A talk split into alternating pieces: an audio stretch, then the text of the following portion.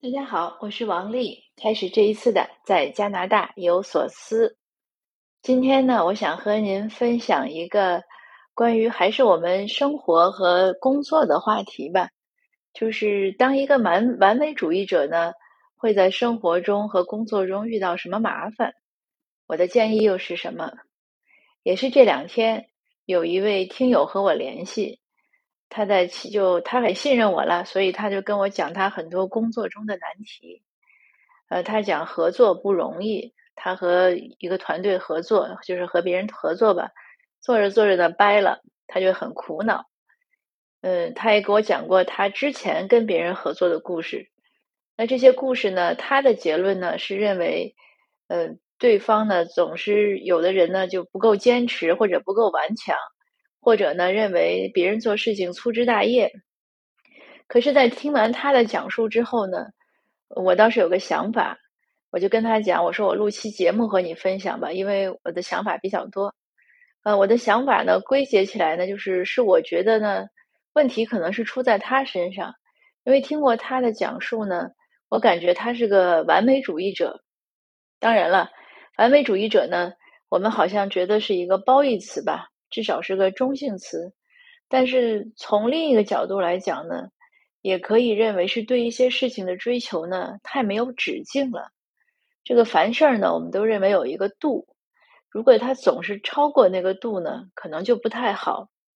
比如说吧，这位听友他的给我讲的故事就是他和咱们说张三吧，他和张三开始合作，他们希望做成的是目标 A，可是，在过程中呢。他认为还应该再有目标 B，那他们又加了一棒目标 B。那再做着呢，他又希望目标 C。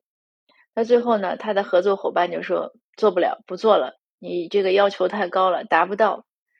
那他的就觉得很有疑问，他说为什么他们不肯再努力一些呢？但是在我听过他的故事讲呢，我反而觉得是因为他要的太多，所以他把整个这个事儿呢就改变了方向。我们举个通俗的例子吧，呃，我想这个生活中大家可能都遇到过，我自己就其实遇到过。我有一个朋友呢，呃，大龄青年一直没结婚，我给他介绍过很多次女朋友，可是都没成功。后来我妈又总结一句，我妈说：“你别给他介绍了，我觉得吧，他这个要求太多。”后来我一分析呢，也确实是，比如说他每一次跟我讲之前，他就说：“哎呀。”只要人好就行，啊，他说人好比什么都重要，那我也很认可，那我就肯定奔着人好去找，人好找了之后呢，他跟姑娘见过面呢，觉得姑娘是不错，可是吧，这个相貌要是更加的美貌一点就更好了，那遇到人好相貌也可以也可以的呢，还有希望身材也要不错，那又偏巧遇到比如说人也好相貌也好身材也好的呢。那他又希望家庭教育就是家庭背景不错，呃，或者个人的学历不错，因为当然他都有他的理由了，因为那家庭背景不错呢，起码是有钱，对吧？呃，个人学历不错呢，从优生优育讲呢，这个母亲辅导孩子将来功课也容易。那当然了，相貌了，嗯，这个体型了，也都可以从优生优育的角度来讲，至少将来孩子漂亮。那还要人也要好。还要对他很包容，还要怎么怎么样？那我就有时候也问他，我说你这些点里，你最看重的是什么？你比如说，你看重人好，那咱们就奔着人好；如果你看重就是诶知书达理、爱读书、教育高，那咱就奔着这个。那后面就是有一些有一些这个，咱说主次吧，你不可能把所有的特点都都放着。就是一个人，他心地善良，呃，他又貌美无双。然后他又是魔鬼身材，对吧？呃，他学历也高，咱最好读到博士。然后呢，他又非常体贴，呃，他又能把很多精力放在生活中，而不是奔工作中。当然，工作中呢也要很优秀，而且他家里还得家庭条件还不错。那我想，这这个首先这样的姑娘是不是存在？那这样的姑娘存在之后呢，是不是能看上我这个朋友？或者说他们两个有没有可能相遇，这也是一个未知数了。那我们就以前我也讲过，我们说东食西素，对吧？你你你不能什么什么都要，你只能有一个选择。那他在工作中也是这样。那有些项目呢，可能就是为了赚钱，那你就赚钱。当然说我又赚钱，又要打品牌，呃，又要有慈善的目的，呃，或者又要有很好的社会影响。当然了，它也都可以有，但是呢，你投入的成本呀，呃，你个人的这个能力，就操控能力啊，呃，还有我觉得就是也是这个机会吧，就是咱能不能遇到这样的项目，对吧？那还有呢？就是，那你这些都有了，可能赚钱就赚的少了，因为你不可能一个事情又有社会效益，呃，又有好的影响，然后呢，呃，又能赚很多钱，这个事情好像也不太会存在。我们希望事情是越来越好，这是肯定的。很多人做生意都是，今年我赚可能十块，哎，明年我就希望赚一百块。但是有些事情呢，我认为它不可能是这样的一种产业化的一种增长。比如说，我觉得像教育呀、像艺术呀、像写作呀，它都不可能是这样产业化的一种行为。你不能让一个作家，他今年写了一本书，或者一个画家，他今年画了十幅画，你觉得很好，你说好，你这个画很好卖，哎，明年你去画一百幅，他做不到。他如果一下子画一百幅，他那个画一定是质量可能没有那么好。作家尤其是这样。比如诗人，他有灵感，他精雕细琢，可能一年写十首诗获奖了。你要他明年写一百首诗，那我想可能绝大多数是垃圾。那我们做工作中一定要有这样的一种呃意识，我认为就是什么事儿呢？它有个平衡，它不可能样样都求完美。在生活中也是这样，在教育中更是这样。我们很多父母都有这样的感受，尤其是孩子小的时候。孩子生病的时候，我们当时可能都想：哎呀，只要孩子病好了，健健康康的，快快乐乐的，怎么都行。可是等孩子稍微一打起精神来，可能我们就想的是：哎呦，他这作业落下了吧？等他学习也好了，可能我们又想：他怎么不能考第一呀？他考了第一，可能又想：他怎么不能考年级第一呀？那我们总会觉得山外有山，人外有人。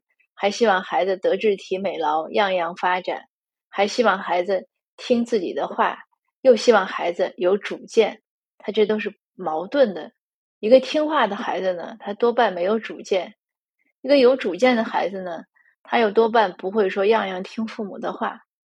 我们也要认识到自己的见识是有限的，我们不要认为自己给的指导就是完全对的。就像我那个朋友，我说你跟人家做生意。你要听听对方的意见，不是说你的要求就是上帝的旨意，你认为这样就是这样。你要听一下对方，因为你能跟对方合作，也是你看上了他。你不可能随便跟大街上一个人、一个不认识的人或者怎么样，你继续合作，对不对？你肯定认可他的能力，哎，你认为他是跟你比较匹配的。那有些事情呢，你要求他做，他认为不可实现，那你是不是应该听听他的意见？而不是一意孤行。我有一只碗，是一只盛零食的碗，是以前我在国内有一次逛超市的时候看到那个推车上，就是他随便卖那种各种奇形怪状的碗，我特别喜欢去挑。这个碗打动我的呢，它是个素白，就白白的颜色，没有什么特点颜色上，但是呢，它是缺一块儿，它做的时候就是缺一块儿，就是整个一个。圆的一边，然后缺一块儿。我为什么买它呢？因为这个碗能时刻提醒我，世界上没有百分之百的完美，人生呢，它总是不圆满。这个碗确实给我很好的这样的一种提醒的意识。那有这样的意识之后呢，我就很容易，很多时候原谅别人，也原谅自己。这个原谅呢，不是说真的是我们认为自己是对，别人是错。而是说，接纳世界上很多不完美的事情，而不要去苛求它，因为它本来就不可能完美，像我们每一个人一样。所以呢，我们把这个道理想好之后呢，我觉得是既放了自己一马，又放了别人一马。如果我们每一次都要求完美，每一次都要求自己怎么怎么样，或者别人怎么怎么样，那我们可能会发现。这个世界上没有什么人能和我们相处，或者我们能符合我们完美的那个标准。那更麻烦的是呢，我们会发现自己有特别特别特别多的不好，缺点、弱点，那怎么办呢？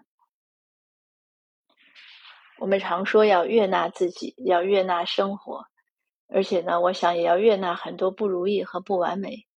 有些事情呢，它办不成就是办不成；有些事情呢，它没有我们预期的结果，其实呢，就是它的结果。我们的孩子呢，可能成长不成。不会成为，就是很难成长成为我们希望的那个样子。那我们的合作伙伴呢，可能也很难完全达到我们的意愿。但是我们应该知道，这个就是世界本来的样子。如果我们真的有很强的精力和体力和能力和时间，我们还是应该多从自己身上下功夫，管理自己的情绪呀、心态呀。包括体型呀，要锻炼呀，增加体能呀，增加健康呀，多读点书啊，增长认知啊。总之呢，人最能管的是自己。除此之外呢，我想对其他的事情，可能绝大多数情况下只能是接受。